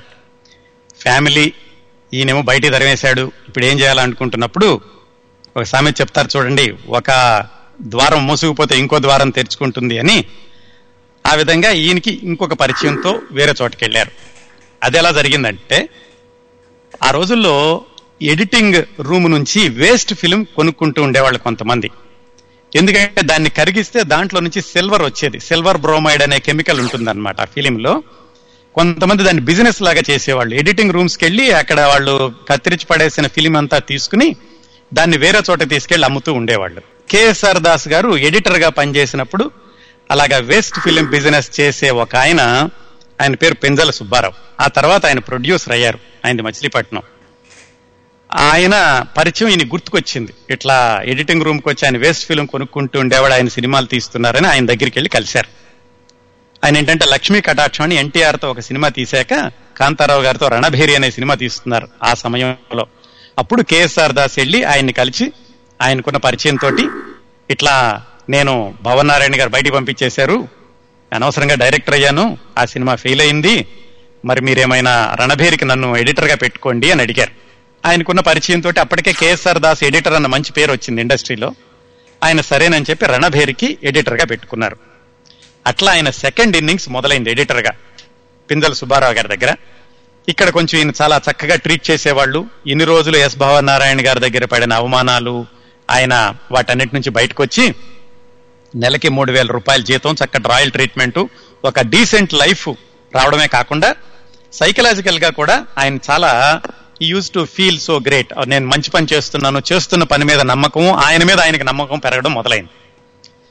సరే బాగానే జరుగుతూ ఉండగా ఒక సినిమా అంటూ డైరెక్ట్ చేశారు కదా? అందుకని మరి ఒకసారి డైరెక్ట్ చేశాక ఇంకా ఆ బగ్ ఉంటుంది. అది కుడుతూ ఆయన ఎట్లాగైనా సరే మళ్ళా దర్శకుడిగా వెళ్ళాలి అనుకుంటూ అనుకుంటున్న రోజుల్లో ఆయన వక్త్ అని ఒక హిందీ సినిమా చూశారట. ఆ సినిమాలో ఏంటంటే ఈ ఒక భూకంపం వచ్చినప్పుడు ఒక ఫ్యామిలీ చల్లా చెదరవడం ఆ తర్వాత కష్టాలు అలాంటివన్నీ ఉంటాయి. ఆ సినిమాని జానపదం చేస్తే ఎలా ఉంటుంది అని ఆయనకు ఐడియా వచ్చింది. సాధారణంగా జానపద సినిమాని సాంఘికం చేస్తుంటారు. ఉదాహరణకి రామాయణం మహాభారతంలో ఉన్న కథలన్నింటినీ సాంఘికం చేయడం అలాగే మంగమ్మ శబదం సినిమాని మళ్ళా సాంఘికం చేసి తీసుకోవడం ఇలాంటివన్నీ చాలా జరిగినాయి. కాకపోతే ఈయన సాంఘిక సినిమాని జానపదం చేస్తే ఎలా ఉంటుంది అని ఈయనకు ఐడియా వచ్చింది. అనుకుని ఈయన కథ అల్లుకున్నారు. కథ అల్లుకున్నారు బాగానే ఉంది. కానీ సినిమా తీయడానికి ఎవరు ముందుకు వస్తారు? ఎందుకంటే ఈయన ఎడిటరు ఒక సినిమా తీశాడు ఫెయిల్ అయిపోయింది ఆ ప్రొడ్యూసర్ బయటికి పంపించేశాడు. ఇంత హిస్టరీ ఉన్నాక ఎవరు రారు కదా సినిమా తీయడానికి. అందుకని ఈయనేమనుకున్నారంటే ఎలాగైనా సరే నేను ప్రొడ్యూసర్ని తయారు చేయాలి అనుకున్నారు. అనుకుని మామూలు ప్రొడ్యూసర్ ఎవరి దగ్గరికి వెళ్ళినా రానివ్వరు. అందుకని ఈయన ఒక ఫ్రెండ్ గురించి ఆలోచించారు. ఆ ఫ్రెండ్ ఎవరంటే సీనియర్ మేకప్ మ్యాన్ వీర్రాజు అని ఒక ఆయన ఉండేవాడు ఆ రోజుల్లో. ఆయన ఈ సీనియర్ ఆర్టిస్టులందరికీ మేకప్ చేస్తూ ఉండేవాడు. సావిత్రి రాజశ్రీ వాణిశ్రీ వీళ్ళందరికీ కూడా రామకృష్ణ వీళ్ళందరికీ కాంతారావు వీళ్ళందరికీ ఆయన మేకప్ చేస్తూ ఉండేవాడు. అతన్ని ఏమైనా కుదరేస్తే సినిమా తీయడానికి ఈ యాక్టర్లు యాక్ట్రెస్లు అందరూ పరిచయం కాబట్టి ఆయన కొంచెం ఏమైనా తక్కువకి యాక్ట్ చేస్తారు లేకపోతే ఫ్రీగా యాక్ట్ చేస్తే అవకాశం వస్తుంది? అని ఆ వీర్రాజుని ఒకరోజు పిలిచాడు ఈయన. పిలిచి సరే ఇద్దరు మంచి ఫ్రెండ్స్ ఏం దాసు ఏంటంటే నా దగ్గర ఒక కథ ఉంది అన్నారు. దగ్గర కథ ఉంది బాగానే నాకెందుకు చెప్పడం అని అడిగాడు ఆయన ఆయన మేకప్ మ్యాన్. అంటే లేదు నువ్వు ఒకసారి కథ విను ఎలా ఉంటుందో అని నేను కథ చెప్పాడు. సరే ఆ వీర్రాజు అన్న ఆయన విని చాలా బాగుంది దాసు కథ చాలా చక్కగా ఉంది మంచి సినిమా అవుతుంది అన్నాడు. అయితే నువ్వే ప్రొడ్యూసర్వే అన్నాడు. నేను ప్రొడ్యూసర్ ఏంటి నేనేదో మేకప్ మ్యాన్ని అసలు నేను ప్రొడ్యూసర్ అని ఎవరు చెప్పారు నేను సినిమా తీయడం ఏంటి నా దగ్గర డబ్బులు ఎక్కడ ఉన్నాయి అన్నాడు. అంటే కేఎస్ఆర్ దాసు ఏం పర్వాలేదు? నేను ధైర్యం ఇస్తాను. నువ్వు కొంచెం యాక్టర్ని యాక్ట్రెస్ని కొంచెం తక్కువ ధరలకు మాట్లాడుతూ ఉండు. ఎలా చేయాలో నేను చెప్తాను. ఇంతకు నీ దగ్గర ఎంత డబ్బులు ఉన్నాయని అడిగట. అంటే ఆయన నూట ఇరవై రూపాయలు ఉన్నాయంట ముందు నూట ఇరవై రూపాయలు ఇవ్వని తీసుకుని అక్కడ నుంచి వీటూరి అని ఒక ఆయన ఉండేవాళ్ళు. వేటూరి గారు కాదండి. వీటూరి అని ఒక ఆయన ఉండేవాళ్ళు. అప్పట్లో జానపద చిత్రాలకు ఎక్కువ రాస్తుండేవాళ్ళు. కేఎస్ఆర్ దాస్ గారికి పరిచయం. ఆయన్ని ఫోన్ చేసి పిలిచారు. పిలిచి ఆయన కథ చెప్తే బ్రహ్మాండంగా ఉందన్నాడు. ఇందుకే ప్రొడ్యూసర్ ఎవరు అంటే ఇదిగో ఈయన వీర్రాజే ప్రొడ్యూసర్ అవుతున్నాడు. మరి మీరు మాకు సినిమాకి కథ మాటలు రాయాలి అని చెప్పి ఆ నూట ఇరవై రూపాయల్లో నూట పదహారు రూపాయలు ఆయనకి తాంబూలం ఇచ్చి నువ్వే మా సినిమాకి రైటర్వే అని చెప్పారు. ఆ విధంగా బలవంతంగా వాళ్ళిద్దరిని ప్రొడ్యూసర్ని రైటర్ని చేశాడు కేఎస్ఆర్ దాస్. సరే ఇంత అయ్యాక మర్నాడు వీర్రాజుని కలిసి సరే నువ్వు ప్రొడ్యూసర్ డబ్బులు ఎలా వస్తాయో నేను చెప్తాను పెట్టుబడికి దానికి కూడా ఏదో పథకం ఆలోచిద్దాం. మరి కథా మాటలు వీటూరు రాస్తున్నాడు. మరి మనకి మ్యూజిక్ డైరెక్టర్ కావాలి కదా? అని వాళ్ళు మాట్లాడుకుంటూ ఉండగా పాండే బజార్లో సైకిల్ మీద ఒక డోలక్ కట్టుకుంటూ ఒక పొట్టిగా ఉన్న కుర్రాడు వెళ్తున్నట్ట. ఆయన పిలిచారు ఇలా రమ్మని. వచ్చాడు. వచ్చి ఏంటి నువ్వు అంటే ఏముంది నేను డోలక్ వెళ్తున్నాను ఏదో మ్యూజిక్ దానిలో పని చేయాలి. నువ్వు పని చేయి నేను సినిమాకి ఛాన్స్ ఇస్తాను నువ్వు మ్యూజిక్ డైరెక్టర్ అవుతావా? అని అడిగాడు. ఆయన ఇదేంటి నేను మ్యూజిక్ డైరెక్టర్ నువ్వు ఇస్తానంటే అంతకంటే అద్భుతం చేస్తానన్నట్టు ఆయన ఎవరంటే తర్వాత రోజుల్లో కేఎస్ఆర్ దాస్ గారి సినిమాల్లో ఎనభై శాతం సినిమాలకి సంగీత దర్శకత్వం చేసిన ప్రసిద్ధ సంగీత దర్శకుడు సత్యం. ఆయన డోలక్ సత్యం అంటూ ఉండేవాళ్ళు ఆ రోజుల్లో. ఆ విధంగా ఆయన్ని మ్యూజిక్ డైరెక్టర్ చేశాడు. మ్యూజిక్ డైరెక్టర్ దొరికాడు రైటర్ దొరికాడు ప్రొడ్యూసర్ దొరికాడు డబ్బులు కావాలి ఇంతకేను. సరే వీళ్ళు ముగ్గురు ఇలా చేస్తూ ఉండగా ఈయనకి ఒక తమిళ్ సినిమాలో తెలుగు నుంచి తమిళ్ సినిమాలు కొనుక్కునేటటువంటి ఒక ప్రొడ్యూసరు గుర్తొచ్చాడు. ఇంతకుముందు ఆయనతో పరిచయం ఉంది. ఎందుకంటే ఈ గౌరీ ప్రొడక్షన్స్ వాళ్ళు తీసినవన్నీ కూడా తెలుగులోను తమిళలోనూ తీశారు. ఆ సందర్భంలో ఆ తమిళ ప్రొడ్యూసరు ఈయనకి పరిచయం. ఆయన దగ్గరికి వెళ్ళి కథ చెప్పి కథ చెప్పగానే కథ చాలా బాగుంది ఎవరు తీస్తున్నారంటే నేనే తీస్తాను మరి మీరు ఏమైనా అడ్వాన్స్ ఇస్తారంటే ఆయన నువ్వు చాలా మంచివాడివి నీ మీద నాకు నమ్మకం ఉంది అని ఆయన నలభై వేలకి మాట్లాడుకుని ఆయనకు ఒక ఐదు వేలు అడ్వాన్స్ ఇచ్చాడు. ప్రొడ్యూసర్ దొరికాడు ప్రొడ్యూసర్ వీర్రాజు దొరికాడు ఆయన మాటలు తయారవుతున్నాయి సత్యం సంగీత దర్శకత్వం చేస్తానడు ఒక ఐదు వేలు దొరికినాయి. దొరకగానే ఇంక ఆయన పాటలు రికార్డింగ్ పెట్టుకున్నారు. బాలసుబ్రహ్మణ్యం గారు అప్పుడే సినిమాల్లో కొత్తగా వస్తున్నారు. ఆయనకు పాటకి ఇంత అని సుశీల జానకి వీళ్ళందరినీ పిలిచి ఐదు పాటలు రికార్డింగ్ చేయించారు. మొత్తానికి ముడి సరుకు తయారైంది. ఇంకా షూటింగ్ వెళ్ళడానికి డబ్బులు లేవు. అప్పుడు ఏం చేశారంటే ఆయన కాంతారావు రాజశ్రీ వాణిశ్రీ గీతాంజలి వీళ్ళందరినీ వీర్రాజు గారు మేకప్ చేస్తారు కాబట్టి వాళ్ళందరూ వీర్రాజు గారికి తక్కువ రేటుకో లేకపోతే ఫ్రీగానో చేయడానికి ఒప్పుకున్నారు. యాక్టర్లు కూడా సెట్ అయ్యారు. షూటింగ్కి వెళ్ళాలంటే డబ్బులు కావాలి. అప్పుడు ఏం చేశారంటే కింగ్ గారిని ప్రొడ్యూసర్ని ఒక ఫైనాన్షియర్ని చూసుకున్నారు. ఒక మార్వాడి అతను వస్తే ఆయనకి కథ చెప్పి ఈ తెలుగులో తీ తీయబోయేటటువంటి సినిమా ఆంధ్రాలో అంతా కొనుక్కోవడానికి ఓ రెండు లక్షలకో మూడు లక్షలకో మాట్లాడుకుని కొంత అడ్వాన్స్ కూడా తీసుకున్నారు. అట్లా మొత్తానికి ఎలాగైతే ఒక యూనిట్ అంతా సెట్ చేసి షూటింగ్కి వెళ్ళారు. ఆ మార్వాడి ఆయన ఏం చెప్పాడంటే నువ్వు ఒక ఐదు రీళ్ళు ఐదు రీళ్ళు తీసాక నాకు చూపించు. చూపిస్తే ఒక్కొక్కసారి యాభై వేలు యాభై వేలు ఇస్తానని చెప్పాట. మొత్తానికి ఎట్లాగైతే సినిమా అంతా పూర్తి చేశారు. ఆ విధంగా కేఎస్ఆర్ దాసు మొట్టమొదటి సినిమా లోగుట్టు పెరుమాళ్ళు కెరుక అది ఫెయిల్ అయ్యాక రెండో సినిమా ఇలా అందరినీ కూడగట్టుకుని కావాలన్న మేకప్ మ్యాన్ని ప్రొడ్యూసర్గా చేసి సత్యంని మ్యూజిక్ డైరెక్టర్గా చేసి ఆయన తీసిన రెండో సినిమా రాజయోగం. ఆ రాజయోగం సినిమాతోటి నిజంగా ఆయనకి రాజయోగం పట్టుకుంది. పట్టుకుని ఆ సినిమా సూపర్ డూపర్ హిట్ కాకపోయినా యాభై రోజులు ఆడింది. యాభై రోజులు ఆడి మొత్తానికి ఎవరికి నష్టం రాలేదు. ప్రొడ్యూసర్కే కాస్త లాభాలు వచ్చినాయి ఎలాగైతే అందరూ నిలదొక్కున్నారు ఈయనకి డైరెక్టర్గా కూడా మంచి పేరు వచ్చింది. ఆ పేరు వచ్చేసరికి ఇంకా అక్కడి నుంచి కెరీర్లో ముందు కొంచెం స్లోగా వచ్చినప్పటికీ వెనక్కి తిరిగి చూసుకునే అవసరం లేకుండా అక్కడి నుంచి ఒక ఇరవై సంవత్సరాల పాటు ఆయన ప్రభంజనం అనుకోవచ్చు ఆ యాక్షన్ సినిమాలకి. అది కొనసాగింది. ఆ విధంగా ఆయన రెండో సినిమా రాజయోగం మూడో సినిమా రాజసింహం తర్వాత కత్తికి కంకణం అవన్నీ జానపద చిత్రాలు అనమాట అన్నీ కూడా మూడు సినిమాలు వరుసన యాభై రోజులు ఆడిని దాదాపుగా హ్యాట్రిక్ డైరెక్టర్ అన్నారు. ఈయన్ని ఒక విధమైనటువంటి చిత్రాలు తీయడానికి ఈయన పనికొస్తాడు అని చెప్పి ఈయనకి ముద్ర వేశారు. ముద్ర వేసి ఆ విధంగా ఆయన డైరెక్టర్గా స్థిరపడ్డాడు కేఎస్ఆర్ దాస్. శ్రోతలకు ఇంకొకసారి గుర్తు చేస్తాను. ఈ రోజు మనం కేఎస్ఆర్ దాసు యాక్షన్ ఓరియంటెడ్ చిత్రాల దర్శకుడు వంద సినిమాలకు దర్శకత్వం వహించిన కేఎస్ఆర్ దాస్ గురించి మాట్లాడుకుంటున్నాం. సందర్భం ఏమిటంటే నిన్న ఆయన చెన్నైలో మరణించారు డెబ్బై ఆరు సంవత్సరాల వయసులో. ఆ సందర్భంలో ఆయన జీవిత విశేషాలని గుర్తు చేసుకుంటూ ఈ కార్యక్రమాన్ని కొనసాగిస్తున్నాం. ఇంక తర్వాత ఆయన తీసినటువంటి యాక్షన్ సినిమాలన్నీ ఒకదాని తరువాత ఒకటి ఒక ప్రతిదీ ఒక ప్రత్యేకత నిలబెట్టుకుంటూ ఒక రికార్డు సృష్టిస్తూ వెళ్ళింది. ఆ రోజుల్లో హిందీలో నాడియా అని ఒక ఆవిడ ఉండేది. ఆవిడ కొంచెం ఈ డిటెక్టివ్ సినిమాలు ఆడవాళ్ళు ఫైటింగ్ చేయడం ఇలాంటి సినిమాలు తీసేది కానీ కొంత కొంతసేపు మాత్రం ఉండేది. ఆ రోజుల్లో ఈయన రౌడీ రాణి అనే సినిమాని మొట్టమొదటిసారిగా లేడీ యాక్షన్ మూవీగా తీశారు. ఆ సినిమా తీసిన ప్రొడ్యూసర్ పేరు అట్లూరి పూర్ణచంద్రరావు అని ఆయన మళ్ళీ ఎస్ భవన్ నారాయణ దగ్గర పనిచేస్తూ ఉండేవాడు. తర్వాత రోజుల్లో ఆయన అమితాబ్ బచ్చన్ గారితో అంధా కానూన్ లాంటి బ్రహ్మాండమైన సినిమాలు తీశారు. ఆయన మొట్టమొదటి cinema rowdy Rani KSR Das గారు డైరెక్టర్. అట్లా నడుస్తూ ఉండగా ఆయన ఎనిమిదో సినిమా కృష్ణ గారితోటి టక్కరి దొంగ చక్కని చుక్క. అక్కడ వాళ్ళిద్దరు కాంబినేషన్ కలిసింది. కలిసినప్పటికీ మళ్ళీ వెంటనే ఎక్కువ సినిమాలు రాలేదు. తర్వాత ఈయన కొన్ని సినిమాలు చేస్తూ వస్తూ ఉండగా కృష్ణ గారు మొట్టమొదటి సినిమా ఆయన ఓన్గా క్రిందటి వారం చెప్పుకున్నాం. ఏది? అగ్ని పరీక్ష అనే సినిమా తీశారు.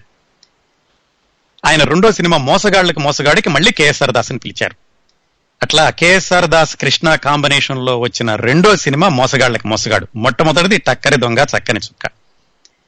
ఆ సినిమా సూపర్ సక్సెస్ అవడంతో ఇక వాళ్ళిద్దరి కాంబినేషన్కి తిరుగు లేకుండా పోయింది. దాదాపుగా ముప్పై ఐదు నలభై సినిమాలు కృష్ణ కేఎస్ఆర్ దాస్ కాంబినేషన్లో వచ్చినాయి. ఎంత బిజీ అయిపోయారంటే ఆయన ఎవరు కేఎస్ఆర్ దగ్గరికి వచ్చినా కానీ కేఎస్ఆర్ దాస్ దగ్గరికి వచ్చినా కానీ సినిమా తీద్దామని ఆయన కృష్ణ గారి దగ్గరే పంపించేవాళ్ళట. అలా వాళ్ళిద్దరు కాంబినేషన్లో వెళ్తూ ఉండే ఆ సినిమాలు ఎక్కువగా వస్తూ ఉండే. ఒక ట్రెండ్ సెట్ చేశారు ఆ కౌబాయ్ సినిమాలకు అన్నమాట. ఎంత ఇదిగా చేసేవాళ్ళంటే కృష్ణ గారు ఎంత బిజీ అయిపోయారో క్రిందటి వారం చెప్పుకున్నాం. ఆయన నిద్రపోతుంటే కూడా షూటింగ్ చేసుకునే వాళ్ళట కొంతమంది వాళ్ళ చొక్కా వేసేసి ఆ సినిమాలో నిద్రపోయే సీన్ కింద వాడుకుందామని. అంత బిజీగాను కేఎస్ఆర్ దాస్ గారు కూడా ఉండేవాళ్ళు. అందుకే సంవత్సరానికి దాదాపుగా ఐదు సినిమాలు ఆరు సినిమాలుకి దర్శకత్వం వహిస్తూ ఉండేవాళ్ళు.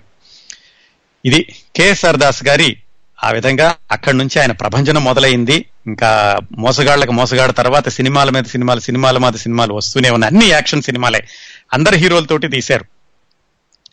ఇంకా ఆయన చిత్ర జీవితంలో ఆ సంభవించినటువంటి కొన్ని విచిత్రమైనటువంటి సంఘటనలు చెప్పారు. చాలా ఆసక్తికరమైన ఏమిటంటే ఆయన ఒకసారి హంతకులు దేవాంతకులు అనే సినిమా తీద్దాం అనుకుంటున్నప్పుడు ఈయనకి ఒక ఆయన ఫోన్ చేసి చెప్పారట.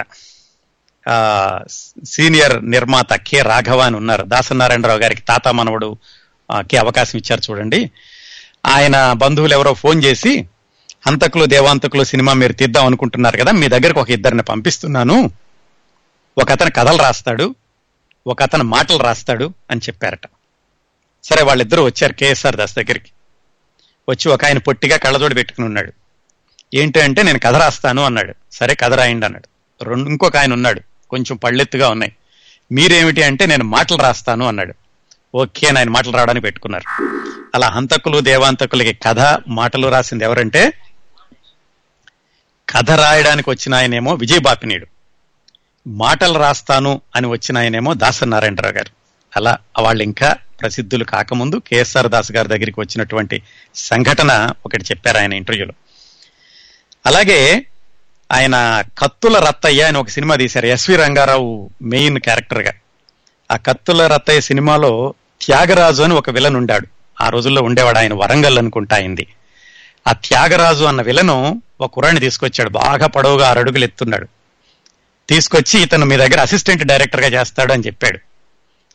చెప్తే ఈయన సరే తీసుకున్నారు. ఆ తర్వాత రోజుల్లో చాలా నిర్మాత నటుడు అయినటువంటి మోహన్ బాబు ఆ కుర్రాడు అనమాట అట్లాగే ఇంకొకసారి ఏమైందంటే తెలుగు తమిళంలో హీరోగా చేస్తున్నాడు ఒక కన్నడ అబ్బాయి. అతను వచ్చాడు కేఎస్ఆర్ దాస్ దగ్గరికి. మీరు చాలా యాక్షన్ సినిమాలు తీస్తున్నారు కదా? నా మదర్ టంగ్ కన్నడ. నేను కన్నడలో ఇంతవరకు ఒక సినిమా తీయలేదు. నా మొట్టమొదటి కన్నడ యాక్షన్ మూవీ మీరే చేయాలి అని అడిగాడు. అడిగితే ఆయనతోటి సహోదర సవాళ్ళని కన్నడంలో సినిమా చేసి పెట్టాడు. ఆ యాక్టర్ ఎవరంటే రజనీకాంత్. అలా రజనీకాంత్కి మొట్టమొదటిసారి కన్నడ సినిమా తీసిపెట్టింది కూడా కేఎస్ఆర్ దాస్ గారి యాక్షన్ మూవీ. తర్వాత ఇంకో పెద్ద స్టార్ గురించి ఆయన ఒక సంఘటన చెప్పారు. ఆయన ఇలాగా యాక్షన్ సినిమాలు తీస్తున్న రోజుల్లో ఒక కుర్రాడు అప్పుడే సినిమాల్లో కొత్తగా వచ్చి ఈయన డైరెక్షన్ చేస్తున్న సినిమాలో చేస్తున్నప్పుడు ఆయన ఒక రోజు మేకప్ రూమ్లో షర్ట్ మార్చుకుంటున్నాడు. మార్చుకుంటుంటే ఆయన వీపు మీద పెద్ద పుట్టుమచ్చ కనపడిందట.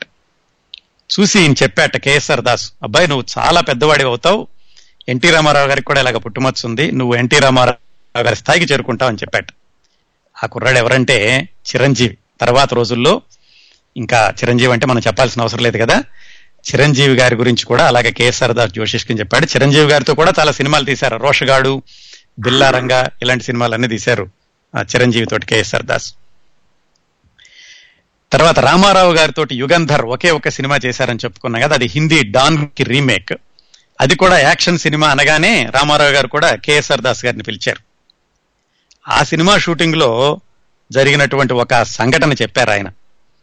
ఒక ట్రైన్ కదిలే ట్రైన్లోకి దూకి ఎక్కాలట. డూప్ని పెడితే రెండు మూడు సార్లు అతను అవుట్ ఆఫ్ ఫోకస్ అవడం సరిగ్గా చేయలేకపోయాట. ఇప్పుడు ఎన్టీ రామారావు గారు నేనే దూకుతానని డూప్ లేకుండా ఆయనంతటా ఆయన కదులుతున్న ట్రైన్లోకి దూకారట. అప్పటికి ఆయన వయసు యాభై ఐదు సంవత్సరాలు.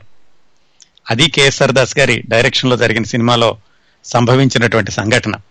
ఇలాగా ఇవన్నీ చెప్ చెప్పారు ఆయన. ఇలా పెద్ద పెద్ద వాళ్ళందరూ కూడా ఈయన కెరీర్ ఎదుగుతున్న దశలో ఈయనతో పాటుగా ఎదుగుతూ వచ్చిన వాళ్ళు. ఆ విధంగా ఆయన కెరీర్ పంతొమ్మిది వందల ఎనభై ఐదు ఎనభై ఆరు వరకు కూడా అప్రతిహతంగా ఎక్కడా ఎదురు లేకుండా దాదాపుగా ఆ వంద సినిమాలతోటి సాగుతూ వచ్చింది. ఎనభై ఆరు ఎనభై ఏడు తర్వాత కొంచెం డౌన్ ఫాల్ స్టార్ట్ అయింది. ఈ మనం చెప్పుకుంటున్న జీవితాలన్నీ కూడా చాలా ఇన్స్పిరేషనల్గా చాలా ఉ- ఉత్తేజపూరితంగా ఉంటున్నాయి. అంటే స్ఫూర్తిదాయకంగా ఉంటున్నాయి. కొన్ని జీవితాలు గుణపాఠాలుగా ఉంటాయి. గుణపాఠాలు ఎప్పుడంటే వాళ్ళు నష్టాల్లోకి వెళ్ళినప్పుడు కష్టాల్లోకి వెళ్ళినప్పుడు ఎలాంటి పనులు చేయకూడదో కూడా తెలుస్తుంది. దురదృష్టవశాత్తు కేఎస్ఆర్ దాస్ గారు యాభై అరవై ఐదు నుంచి ఎనభై ఐదు వరకు అంత ఉచ్చ స్థితిని ఆయన అనుభవించి సంవత్సరానికి ఐదు సినిమాలు చొప్పున వంద సినిమాలకు దర్శకత్వం చేశాక ఎనభై ఆరు ఎనభై ఏడు తర్వాత ఆయన డౌన్ ఫాల్ స్టార్ట్ అయింది. అప్పుడు ఏమైందంటే ఆయన దర్శకత్వం నుంచి కూడా నిర్మాతగా మారాడు. నిర్మాతగా మారి మొట్టమొదటిసారిగా ఆయన నేరస్తుడు అనే సినిమా తీశారు. అది ఫెయిల్ అయింది. మోహన్ బాబు హీరోగా. అట్టర్ ఫెయిల్ అయింది. దాంతో కొంత డబ్బులు పోయినాయి. ఆ తర్వాత అర్జున్ హీరోగా కౌబాయ్ నెంబర్ వన్ అని సినిమా తీశాడు. అది పోయింది. మళ్ళా తనకి అత్యధిక కాంబినేషన్ చేసిన కృష్ణ హీరోగా ఇన్స్పెక్టర్ రుద్ర అనే సినిమా తీశారు. అది ఫెయిల్ అయింది. ఆ తర్వాత ధర్మ అని ఒక సినిమా తీశారు. నాగబాబు మీనా రాధ అది ఫెయిల్ అయింది. తర్వాత కన్నడ ప్రభాకర్ అని ఈయన దర్శకత్వం చేసుకుండా ఆయన దర్శకుడిగా పెట్టి శక్తి అన్న సినిమా తీశారు. అది ఫెయిల్ అయింది. ఇట్లా వరుసనే పదిహేను సినిమాలు ఫ్లాప్ అయినాయి. ఆయనే చెప్పుకున్నారు ఇంటర్వ్యూలో. ఆయన సంపాదించిన ఆస్తి అంతా కూడా ఈ పదిహేను సినిమాలతోటి కరిగిపోయింది. ఇది ఆయన చిట్ట చివరిసారిగా ఇంటర్వ్యూ ఇచ్చినప్పుడు చెప్పుకున్న చిట్ట చివరిసారిగా అంటే నాలుగైదు సంవత్సరాల క్రిందట ఆ ఇంటర్వ్యూలో ఆయన చెప్పినటువంటి విశేషాలు. అయితే ఇంతగా ఆయన నష్టపడుతున్న రోజుల్లో కూడా ఆయనకి బాగా సహాయం చేసిన వ్యక్తులు ఆయన్ని ఎప్పుడూ గౌరవించే వ్యక్తులు ఇద్దరు అంటూ గుర్తు చేసుకున్నారు. వాళ్ళు ఎవరంటే దాసన్ నారాయణరావు రజనీకాంత్. రజనీకాంత్ ఎప్పుడు ఫోన్ చేసి మీకేమైనా సహాయం కావాలా? మొహాట లేకుండా అడగండి అంటూ ఉండేవాళ్ళట. అలాగే దాసనారాయణరావు గారు ఈయన హంతకులు దేవాంకుతులు సినిమాకి ఒక్క సినిమాకే ఈయన మాటలు రాయించుకున్నారు. అయినప్పటికీ కూడా చాలా గౌరవిస్తూ ఉండేవాళ్ళట. ఈయన ఇలా సినిమా నిర్మాతగా మారి నష్టాల్లో ఉన్నప్పుడు ఒకసారి దాసనారాయణరావుకి ఫోన్ చేస్తే ఆయన కేంద్ర మంత్రిగా ఉండి కూడా ఫోన్ వెంటనే తీసుకుని ఏం దాస్ గారు ఏం కావాలి? అని అడిగారట. ఇలా నేను చాలా నష్టాల్లో ఉన్నాను సినిమాలు తీసి నష్టపోతున్నాను. నాకు మీ సినిమా కంటే కూతుర్ని కను అనే సినిమా ఉంది కదా. దానికి కన్నడ రైట్స్ ఇవ్వండి అని అడిగితే ఆయన సరే ఇంటికి రమ్మన్నారట. ఈయన ఇంటికి వెళ్ళాట. వెళ్ళి సరే రైట్స్ తీసుకుందాం కానీ ఆయన ఎంత అడుగుతారో రైట్స్కి రెమ్యూనరేషన్ నా దగ్గర ఏమి డబ్బులు లేవు ఏం చెప్పాలా అనుకుంటున్నప్పుడు ఆయన ఇంటికి వెళ్ళగానే పేపర్లు ఈయన చేతిలో పెట్టి రైట్స్ ఇస్తున్నట్టుగా మీరు నాకేం ఇవ్వద్దు మీరు ఈ సినిమా తీసుకుని మీరు కొంచెమైనా కోలుకుంటే నాకు అదే సంతోషం అని ఫ్రీగా కన్నడ రైట్స్ ఇచ్చారట. అది కన్నడలో తీశారు. తెలుగులో సూపర్ హిట్ అయిన సినిమా కన్నడలో ఒక్కరోజు కూడా ఆడలేదు. ఆ విధంగా ఆయన దాసనారాయణరావు గారు చేద్దాం అనుకున్న సహాయం కూడా ఆయనకి అంతగా ఆదుకోలేదు. ఆ అవి చివరి వరకు ఆయన చెప్పిన విశేషాలు ఆయన చివరిలో కన్నడ కర్ణాటకలో బెంగళూరులోనూ బెంగళూరు దగ్గర ఎక్కడో సెటిల్ అయ్యారు. నిన్న చెన్నైలో ఆయన మరణించారు. కేఎస్ఆర్ దాస్ని గత పాతిక సంవత్సరాలుగా ఎవరూ తలుచుకుపోయినప్పటికీ ఈ తరానికి తెలియకపోయినప్పటికీ ఆయన సినిమాలు విపరీతమైన కళాఖండాలు కలకాలం నిలిచిపోయే సినిమాలు కానప్పటికీ తెలుగు సినిమా అనుకుంటే యాక్షన్ సినిమాలు అనేటటువంటి ఒక కేటగిరీ సినిమాలకి ఒక ప్రత్యేకత తీసుకొచ్చి వాటిల్లో కూడా కౌబాయ్ సినిమాలు లేడీ యాక్షన్ ఓరియంటెడ్ సినిమాలు ఇలాంటి సినిమాలు తీసినటువంటి దర్శకుడుగా కేఎస్ఆర్ దాసుని తెలుగు సినిమా అభిమానులు గుర్తుపెట్టుకుంటూనే ఉంటారు. ఆయన ఆయన నిన్న మరణించిన సందర్భంలో మరొకసారి ఆయన గుర్తు చేసుకుంటూ ఆయనకి నివాళిగా జరిగిన ఈనాటి కార్యక్రమాన్ని ఆదరించి అభిమానించిన శ్రోతలందరికీ మరొకసారి హృదయపూర్వకంగా కృతజ్ఞతలు తెలియజేసుకుంటూ వచ్చే శనివారం మరో చిత్ర ప్రముఖుడి విశేషాలతో కలుసుకుందామండి. అంతవరకు నవ్వుతూ ఉండండి. మీ నవ్వులు పది మందికి పంచండి. మీ దగ్గర సెలవు తీసుకుంటోంది మీ కిరణ్ ప్రభ.